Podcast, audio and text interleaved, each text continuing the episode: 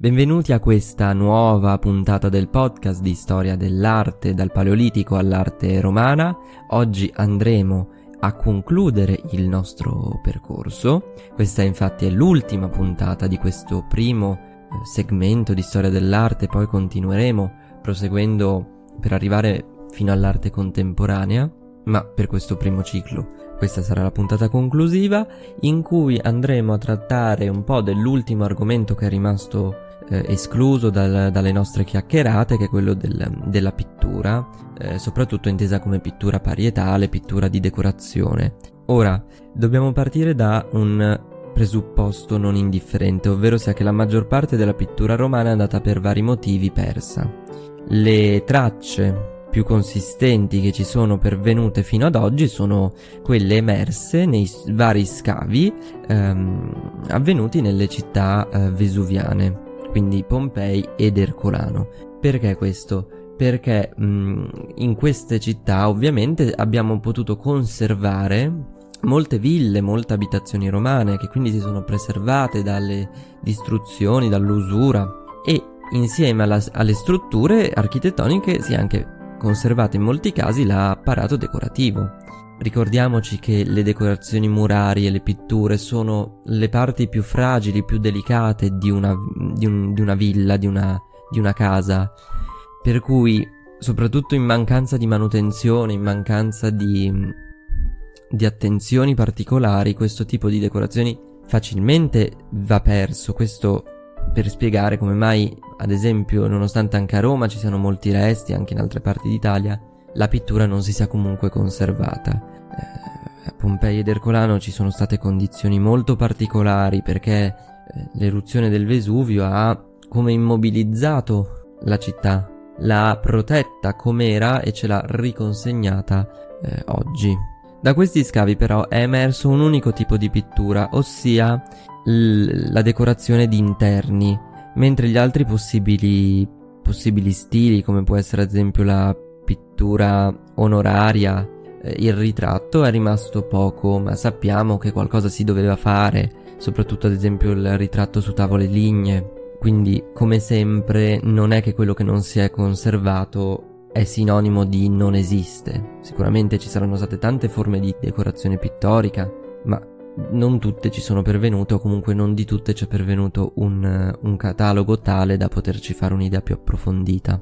Visto che poi il grosso delle tracce esistenti si limitano all'area vesuviana, eh, non possiamo elevare quello che sappiamo a regola valida in tutto, in tutto l'impero. Dobbiamo poi anche tenere sempre in considerazione che la vita delle città come Pompei ed Ercolano si è interrotta improvvisamente nel 79 d.C. con l'eruzione del Vesuvio. Quindi tutto quello che venne dopo noi non lo conosciamo, cioè noi abbiamo le prove fino a quel periodo. Dopo non possiamo mm, nemmeno fare ipotesi partendo da quello che c'è a Pompei, proprio perché, o anche a Ercolano, proprio perché è tutto materiale proveniente da un periodo precedente, perché abbiamo in questo caso una data oltre la quale siamo sicuri che non si possa andare. Detto questo, andiamo un po' a vedere che cosa è emerso da questi, dagli scavi. Eh, la prima cosa da dire è che non si parla di un unico stile, quindi non possiamo dire l- la pittura decorativa romana. No, ma abbiamo individuato ben quattro stili differenti che riflettono quattro periodi, quattro fasce storiche diverse.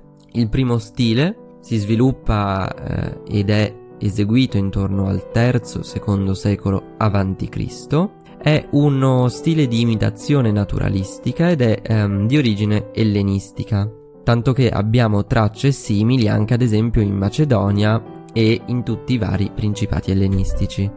Quindi questo primo stile è uno stile come per tante cose a Roma di copia, di imitazione, di ripresa di un linguaggio, di forme, di stili, di gusto precedenti. Sempre ricordiamoci che ad esempio a Roma vengono portate non solo opere d'arte dalla Grecia dopo la conquista del, del, del territorio dell'ex regno di Macedonia, ma vengono anche portati a Roma artisti, per cui è normale, è quasi scontato, ovvio che ci sia questa continuità perché oltre a un'ispirazione c'è proprio una condivisione della manodopera, diciamolo così in modo molto brutto, però questo discorso che vale per la scultura eh, vale ovviamente anche per, per la pittura.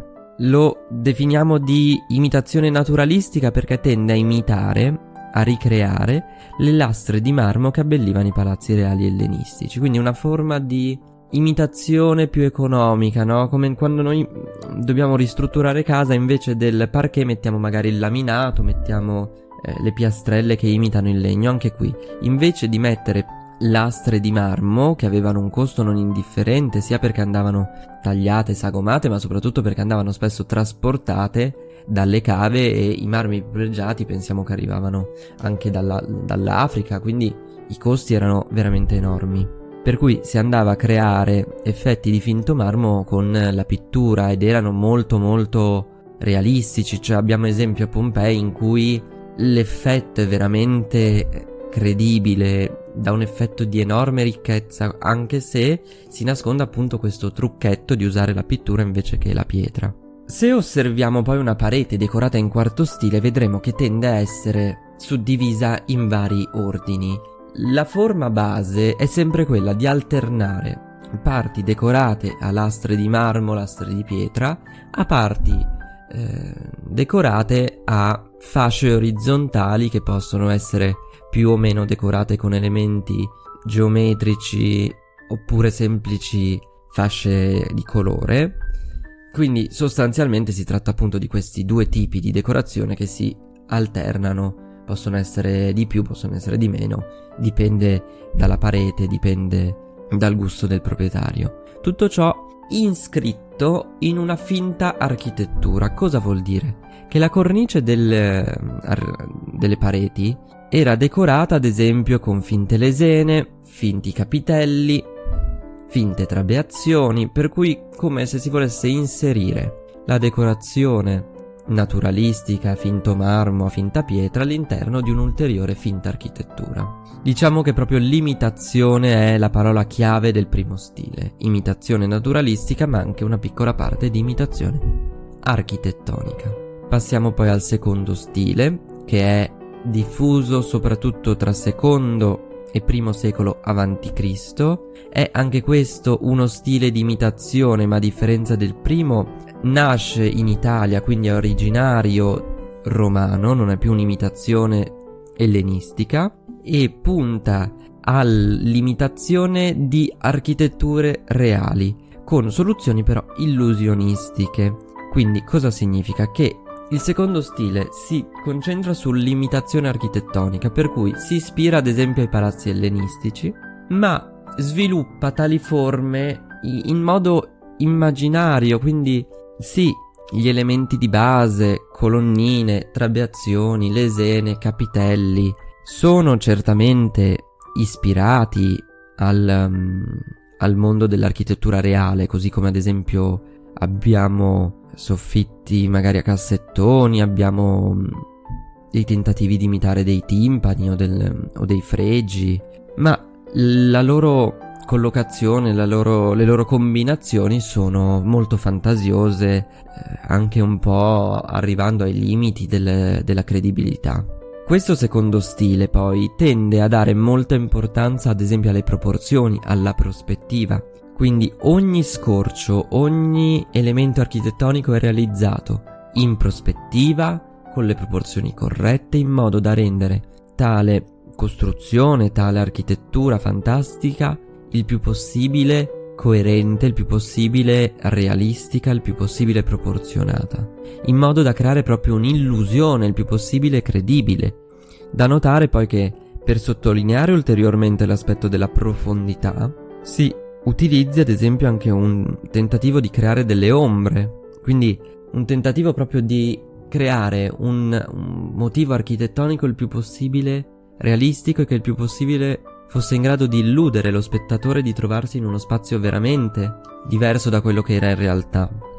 Il secondo stile poi noi lo definiamo come un apparato decorativo completo, nel senso che prevede la decorazione non, non solo dei muri ma anche del pavimento, solitamente decorato con blocchi di calcare bianco o colorato e i soffitti, quindi tutta, diciamo, tutto l'edificio era decorato, non, no, non, come il primo stile che ad esempio si concentra solo sulle, sugli alzati, sui muri.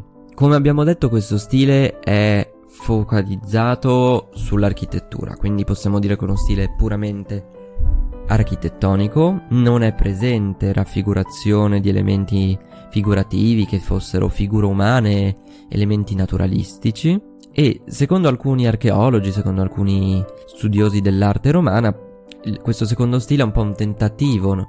da parte dei romani, dei ricchi romani, di realizzare all'interno delle proprie case un tentativo di rendere attraverso la pittura la propria abitazione un po' più lussuosa, un po' più altolocata. Quindi si cerca di riprendere, di assimilare uno stile di vita eh, più lussuoso che si adatta meglio a una classe dirigente sempre più importante. Eh, tra, diciamo, il secondo e il terzo stile, che poi vedremo a breve, ehm, si apre un periodo in cui di transizione, quindi il secondo stile si apre ad elementi figurativi, per cui queste architetture si aprono verso l'esterno, si aprono verso giardini, spazi naturali, in un tentativo di dare un, una sorta no, di trompe-l'œil, quindi di espandere lo spazio e dare un senso di apertura ancora maggiore. E proprio questa transizione si concluderà con lo sviluppo del terzo stile, le cui prime esperienze, i cui primi tentativi li notiamo ad esempio nella casa di Augusto che nonostante una decorazione ancora secondo stile presenti in alcune stanze una decorazione già più matura, già più appartenente a questo terzo stile che cronologicamente va dalla metà del primo secolo a.C quindi c'è un periodo di sovrapposizione col secondo, e la metà del secondo secolo d.C., quindi una sorta di un secolo di vita anche questo. Ricordiamoci sempre, ma questo vale per gli stili pompeiani come per qualsiasi altra manifestazione artistica, che i confini non sono mai netti. Non è che da un giorno all'altro, da un secolo all'altro, lo stile precedente scompare e ce n'è uno nuovo. Ci sono spesso periodi più o meno lunghi di convivenza, di commistione tra forme e stili diversi. Comunque, parliamo un po' meglio di questo terzo stile. Anch'esso cerca di rappresentare delle finte architetture, anche qui si prende ispirazione da elementi architettonici esistenti, ma vengono combinati in modi realistici. Qui quindi a differenza del secondo stile si abbandona ogni tentativo di creare un'apparenza reale, quindi un'architettura reale. No, qui creatività, fantasia sono la base di questo nuovo stile. Ehm, il terzo stile poi è caratterizzato dal tentativo di ricreare elementi architettonici tratti dal mondo del teatro, quindi ad esempio nella casa di Augusto troviamo una sala delle maschere. Oppure come vediamo nella casa della Farnesina si tenta di ricreare una sorta di pinacoteca, per cui entra il mondo dell'arte, delle arti, il teatro, la pinacoteca. Quindi non è raro vedere ad esempio finti quadri inseriti in finte architetture. È uno stile molto creativo, molto artistico, molto decorativo, che non va oltre un po' quello che è la moderazione, il razzocinio tipico dell'arte, dell'arte romana. Questo stile quindi possiamo definirlo dichiaratamente finto, nel senso però di fantastico, non di architetture inventate di sana pianta, in cui vari elementi non sono per forza legati tra di loro, in molti casi eh, sono contrastanti, anche grazie all'uso del colore che non sempre è omogeneo, nel senso di non sempre abbiamo sfumature coerenti l'una con l'altra, ci sono elementi che risaltano rispetto ad altri, magari che sono più inseriti nel, nella tavolozza, diciamo, del, della decorazione. Proprio parlando di colore, facciamo un elenco breve dei colori più utilizzati. Eh, il nero, il rosso, il giallo e il bianco erano appunto le tonalità più presenti. E perché mi concentro sui colori? perché all'epoca non era così facile ottenere i pigmenti. Molti di questi venivano da molto lontano, avevano dei costi esorbitanti, per cui più colori si usavano, più la disponibilità del, di chi commissionava era naturalmente eh, elevata. Piccolo dettaglio, se andiamo ad, ad osservare le pareti di terzo stile, noteremo che spesso erano presenti enormi sfondi neri. Oggi una parete nera darebbe un senso di chiusura, di, an- di angustia, ma all'epoca non era assolutamente così. Il nero era considerato anzi un colore molto lussuoso, come può essere in epoche successive il porpora o il lapislazzulo. E questo spiega il perché appunto di queste pareti nere che all'occhio attuale sembrano pesanti, angoscianti. All'epoca non era così. Passiamo ora poi all'ultimo stile, il quarto, che si sviluppa dalla metà del primo secolo d.C. fino alla, al 79 d.C. con l'eruzione del Vesuvio. Il quarto e ultimo stile nasce intorno al 60 d.C., quindi ha una vita molto breve e coincide cronologicamente col, mm, col regno di Nerone. In questo stile viene infatti decorata la Domus Aurea, quindi la villa che Nerone fa realizzare nell'area poi che sarà impiegata dai fori romani, che però dopo la sua morte verrà man mano smantellata dai successori che vorranno restituire alla città quello spazio che Nerone si era occupato per se stesso. Questo stile è caratterizzato da una predilezione per gli elementi leggeri, spesso lignei, quindi un alleggerimento rispetto al terzo stile che risulta in certi casi anche abbastanza pesante, non certo come gli stili precedenti, ma comunque un ulteriore passo verso un, uno stile più leggero, più arioso, più semplice, mettiamola così. Anche il quarto, come il terzo stile, è caratterizzato dalla costruzione di architetture irreali che hanno l'unico e dichiarato scopo di essere decorative. Non vogliono imitare nulla, non vogliono fingersi architetture realistiche. All'interno di queste architetture, per occupare i vuoti, sono inseriti elementi figurativi come figure mitologiche, nature morte, Elemento tipico del quarto stile sono gli squarci che si aprono verso un mondo fittizio, quindi ricorda un po' il periodo di transizione no? tra, e, tra secondo e terzo stile. Quindi abbiamo muri che si aprono su giardini rigogliosi o su altre architetture, anche un po' in un modo per aumentare lo spazio percepito, no? Come, come si fa ad esempio mettendo degli specchi nelle case attuali. Questo stile è caratterizzato da una grande ricchezza, compaiono anche alcuni stucchi dorati, ad esempio, che un po' contrasta con l'assenza di novità. Cioè, diciamo che il quarto stile non introduce in realtà grandi novità, grandi elementi nuovi, ma si limita per così dire a riprendere e riutilizzare gli elementi degli stili precedenti, ma arricchendoli, alleggerendoli, sempre comunque in, un, in un'ottica di decorazione maniloquente, che sia molto d'impatto, perché anche le, nonostante queste architetture lignee più sottili, se uno entra e vede una parete interamente decorata in, in quarto stile, indipendentemente che siano un po' più leggere, un po' più ariose e c'è lo squarcio nel giardino, resta stupito, resta di stucco, quasi schiacciato dalla forza, dal, dall'imponenza di questo apparato decorativo. Bene, come abbiamo detto questa era la nostra ultima puntata, ci rivedremo con uh, il corso successivo che va quindi dal, dal periodo del tardo antico o del, del paleocristiano come pre- si preferisce dirlo e andrà fino al gotico internazionale. Io vi ringrazio di aver seguito questo podcast e vi invito a seguirmi anche su uh, Instagram alla pagina Arte e Dintorni in cui mm, verrete aggiornati sulle uscite dei prossimi episodi e su cui inoltre ogni tanto pubblico curiosità e altre chicche dal mondo della storia dell'arte e della cultura in generale.